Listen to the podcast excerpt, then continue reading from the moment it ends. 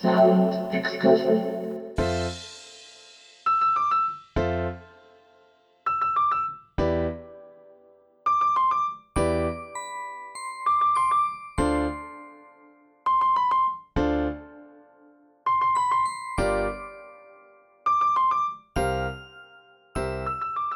んばんは、ヒッコリーの久野久志です。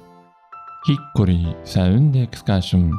この番組では日常の中に旅を感じさせてくれる音楽をお届けしています。さあ、今夜は番組サブレギュラー、ミニキュートの斉藤智也さんが登場です。今こそ聴くべき J-POP の隠れた名曲を斉藤さんにご紹介していただくシリーズリバース・オブ・ザ・ポップス第10回をお送りいたしますシリーズ化してから10回というのはいや結構回を重ねましたね。まあ当初は斉藤さんのご友人やご親族にとっての生存確認ツールなんていう声もですね一部から上がっていましたけれどもいやここまで飽きずにコンスタントにお付き合いいただきまして斉藤さんにはありがたい限りです。そんな記念すべき第10回の選曲テーマですけれども、今回はですね、歌うドラム特集、これでいきたいと思います。まあ、ドラムはリズム楽器なので、もちろんですね、実際にメロディーを奏でるわけではないんですけれども、でも、歌心のあると言いますか、メロディーを感じさせるドラム演奏というのは、音楽好きの皆さんでしたら、一度はね、感じたことがあるのではないでしょうか今日はそんな曲を斉藤さんがご紹介してくださいます。最後までごゆっくりとお楽しみください。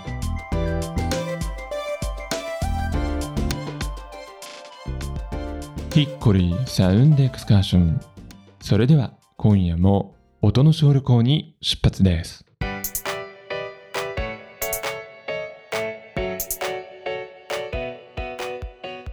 えー、斉藤さんこんばんは。こんばんは。今夜もよろしくお願いいたします。よろしくお願いします。さて、えーまあ、9月に入りましたけれども、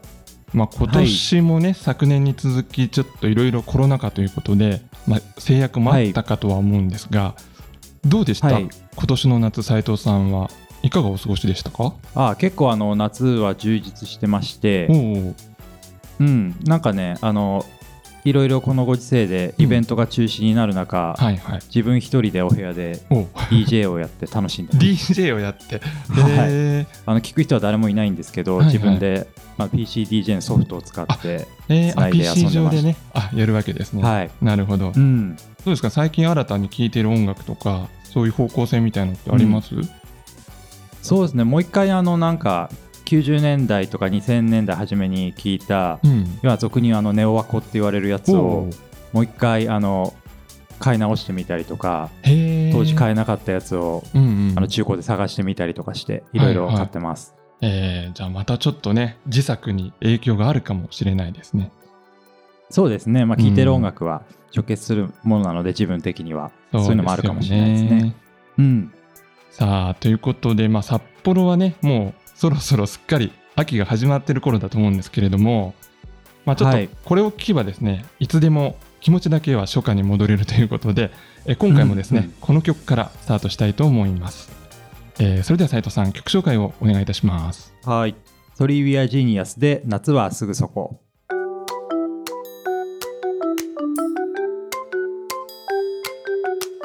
月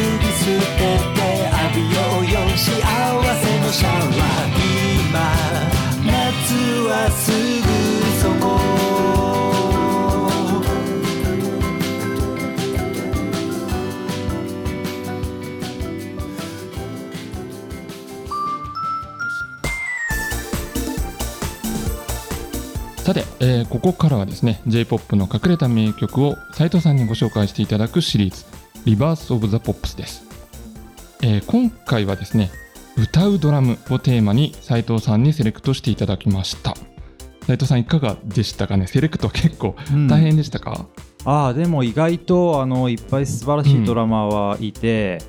あの、うんうん。苦労したっていうより逆にあのたくさんいすぎて絞るのに苦労したという感じですね。お。逆に。うん、どんどんどんどん聴くのが楽しくてずっとずっと探してましたいろんな曲おを。ーわかりました。それではですね早速、えーそんな斉藤さんに選んでいただいた歌うドラム特集ということで1曲目から聴いていきましょう。はい、え1曲目にお聴きいただきましたのは「えー、唐島みどりでとっておきの朝」という曲でしたはいこれはですねあの90年代ぐらいからはい。活躍されている唐島みどりさんの何枚目かうん。2枚目か3枚目のアルバムからのピックアップなんですけれども、はいはい。でドラムは青山純さんという、えー、と例えば山下達郎さんの「ライドオンタイム」とか「スパークル」とか、おー。あとは、はいはい。えー竹内まりやさんの「プラスチック・ラブ」とか、うん。あとはあの80年代の歌謡曲ですね。おにゃんこクラブの「セーラー服を脱がさないで」とかね。中森明菜さんの「デザイア」とか、うんうん。もう本当大御所のドラマーで、まあ、あの先日亡くなられたんですけれども、そうでしたか、はい。ううん。ん。あのその方のドラムのいいところがぎゅっと詰まった楽曲だなと思って選んでみました。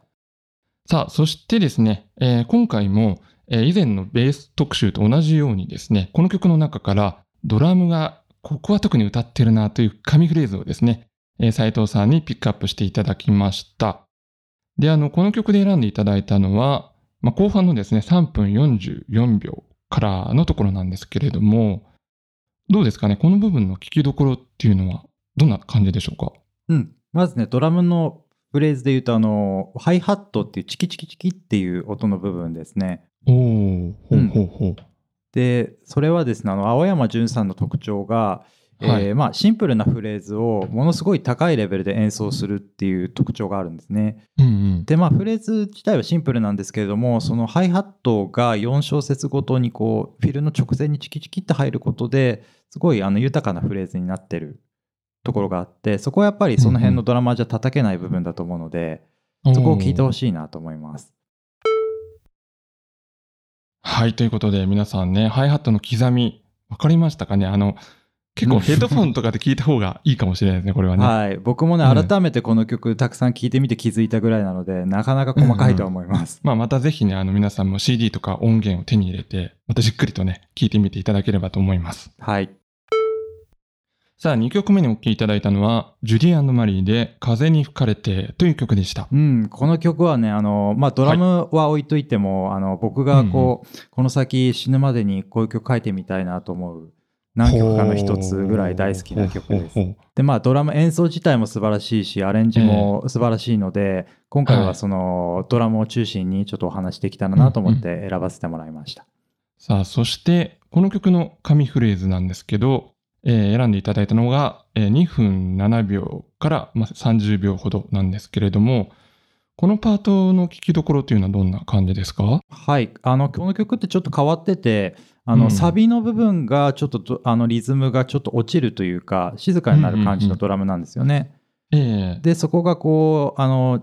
このバンドのセンスの良さを物語っているなと思ってここをピックアップしました。いやー、なんかすごいですね。これ、うん結構すごいですね。これ、す4ごいですね人ともすごいですよね。すごいです。うんこれ、あの、ジュディマリーってこう、パンクみたいな感じの音楽性で最初出てきたので、うん。あの、ロックバンドだと思われてる方が、まあ、ほとんどだし、それは事実だと思うんですけども、ただ、あのね、8を中心に刻むだけのドラマーがそこのジュディマリーにいたとしたら、うんこ、の後期にかけての音楽性の幅の広がりっていうのもありえなかったと思うから、うんうん、そういう意味でも象徴しているドラミングだと思いますね、この曲は。そうですね。うんで、また各楽器とのこの組み合わせといいますか、セッション的な部分がね、うんなんかものすごいグルーヴ感があって。そうですね、うんもうロックバンド女の子のロックバンドってだけじゃこうくくれない音楽性の広がりをすごい感じますねさあ、3曲目に聴いていただいたのは、山下久美子で、微笑みのその前でという曲でした。はい、えーこの曲はね僕が12歳ぐらいかな13歳ぐらいにすごいうん。毎毎日毎日聴いてた曲で、おあーのはいあの僕の憧れの山下久美子さんと布袋寅泰さんの,、あのご夫婦の曲ですうんね、うん。そしてドラマーが、これは、はい。これはですね、あのルースターズのまあ現在はロックンロールジプシーズでやられてる池畑淳二さんですね。だったんですね。はい。えーそしてですね、えーこの曲についても、えー紙フレーズの方をセレクトしていただいているんですけれども、えーそうですね、1分14秒ぐらいからですね、のフレーズなんですが、この部分の聞きどころというのはどんな感じでしょうか？うん、ここはねあのまずはこの池畑さんの2拍4拍が非常に跳ねてる8ビートの部分なんですよね。ほうほう。うん、でこれはあの前永井俊光さんっていうグレーとかあと氷室京介さんのバンドで叩いてるドラマーの方が喋ってたんですけどもええ。あのなんだろう日本の8ビートってこう福島なまりらしいんですよ。どういうことですか？意味不明だと思うんですけど 要はうん日本人って8ビートを叩いても、外国人のえアメリカ人の例えば8ビートとは違ってやっぱり温度のな温度ってあの盆踊りの温度、あ、はいはいはい。うんのような鉛がやっぱり入っていてでまあボーイのドラマーが高橋誠さんっていうあの福島の出身の方なんでええ要は同じ8ビートでもやっぱり日本人好みの8ビートっていうのがあるっていうのをその永井さんという方が喋られてたんですよね。ううんん、でまあ池畑さんはあの、まあ、九州の方なのではいはい。はい。まあ、これはなんか自分の中ではなんかこう、北九州の、まあ、昔明太なんて言われましたけど、ええそういうビートなのかなと思ってすごい聞いてますねわ。かりました。じゃあ、その8ビートのノリに注目して、じゃあね、ここの紙フレーズを聞いてみたいと思います。うん、かっこいいですね。これはね、やっぱり。。うんかっこいいですすね。うん。なんかこれ僕も打ち込みでいろいろ再現しようと思ってやってはみるんですけど、はいはいやっぱりね、うんこのなんかこう2拍4拍のあのこの間の間とか、うん、この強弱みたいなのなかなか再現は普通にできないですよね。そっか、やっぱり単純にその、その波形上でバッチリ合ってても、はい同じようにはいかないみたいな、その、うんあるんですかね。ありますね。この池畑さんのうん8はもう永遠の僕にとっての課題ですね、これは。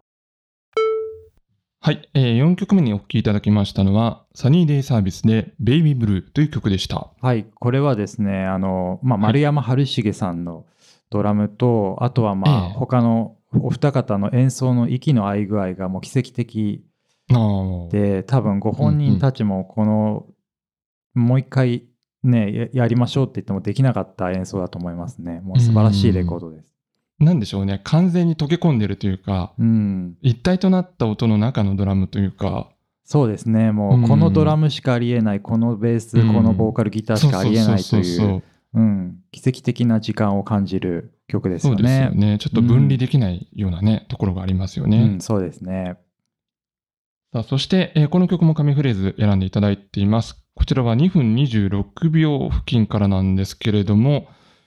この聞きどころというのはどんな感じでしょうか？はい、ここはですね、あの2回目のサビの部分なんですけども、えええー、と1回目のサビとちょっとハイハットの刻みが違っているところが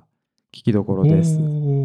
で、なまあ。多分、はいあの、まあ、曽我部さんのジャッジだったのかもしれないですけども、ええちょっとそのハイハットが2回目のサビはちょっと細かく刻んでます。そうなんですね。はいだけど、ええ、あのセッションミュージシャンみたいにあのチキチキって刻まないでちょっと大雑把というか、うんうん、に刻んでいるところがあのちょっとリンゴスターっぽいっていうか、うん、うん、ロックっぽくていいなと思っていますので、ね、そこを聞いてほしいなと思います。あなるほど。なんか、うん、確かにこのダンダンってところがなんかすごくリンゴっぽい感じもしますね。リンゴっぽいですよね。うん、うん。そうリンゴっぽいドラマーってまあいっぱいいるんでしょうけど、はいまあこのフィールは素晴らしいなと思いますね。そうですね。うん。で、まあ、今回ね、歌うドラム特集なんですけど、このドラム確かに本当にあの、曽我部さんの歌を聴きながら叩いてるのかなっていうイメージのする演奏ですよね。そうですね、んなんかこの方はすごいもうまあ不思議なドラマーでムラはあるんですけれども、うんうんこれハマった時の素晴らしさは多分僕の中でもナンバーワンですね。うん。はい。Hickory Sound Excursion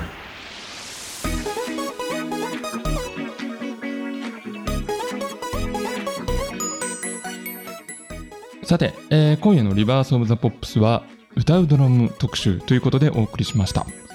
まああの洋楽も含めましてまだまだね他にも斉藤さん好きなドラマーっていうのはたくさんいるかと思うんですけれども、はい。あのまあドラマーといえばですね個人的にはまあちょっと悲しいニュースが最近ありまして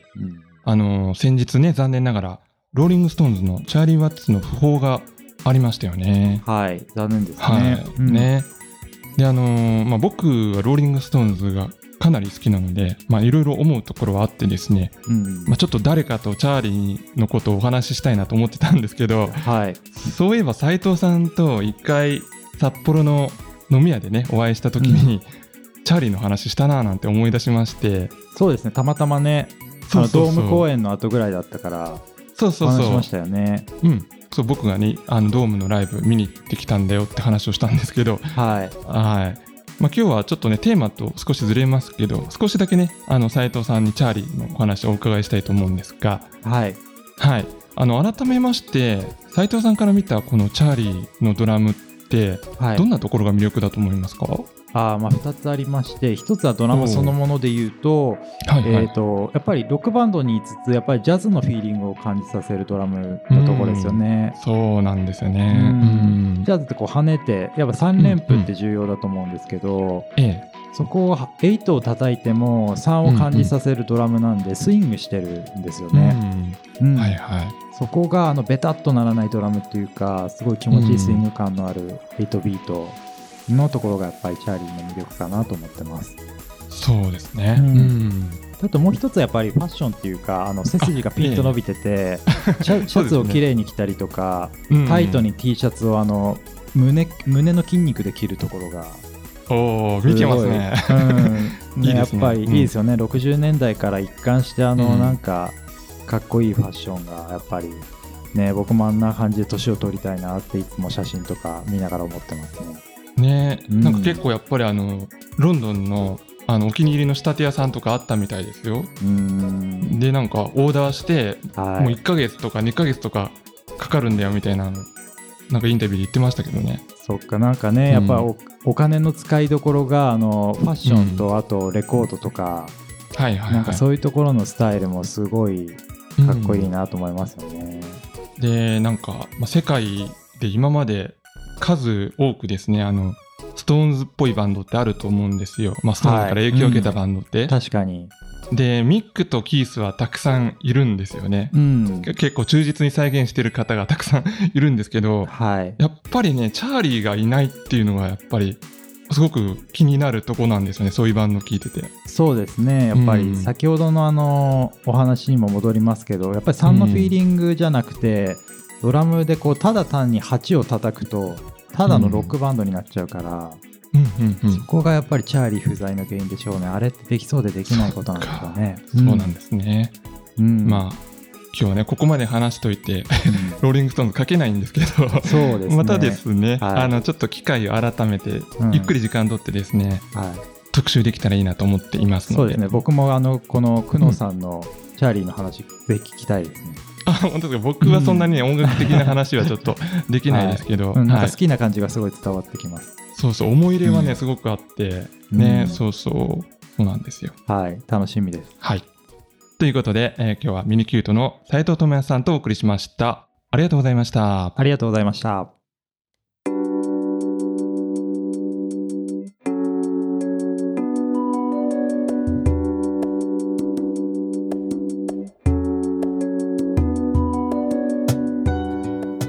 送りしてまいりました Hickory Sound Excursion。お別れの時間となりました。さあ今夜はシリーズ Rebirth of the Pops ミニキュートの斉藤智康さんと回線をつないでお届けしました、えーまあ、今回のテーマは歌うドラム特集ということで斉藤さんに選曲をしていただいたんですけれども考えてみればですね本編の前にかけました、えー我らが Sorry We're Genius の「夏はすぐそこ」のドラムもこれ結構歌ってますよねこのドラム。なんて話をですね実は収録後の雑談の中で斉藤さんとしておりまして。あの曲はですねおなじみ鈴木聡トリオの青木さんが叩いてくださっているんですけれども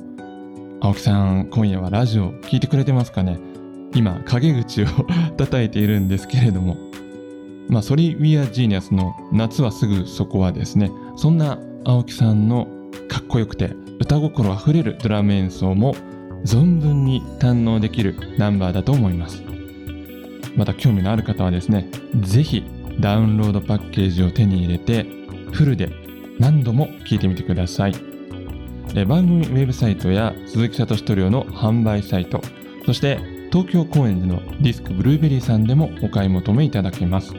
どうぞよろしくお願いいたします。それでは来週も同じ時間に旅をしましょう。ヒッコリーサウンドエクスカーション。ナビゲーターは久野久志でした。バイバイ。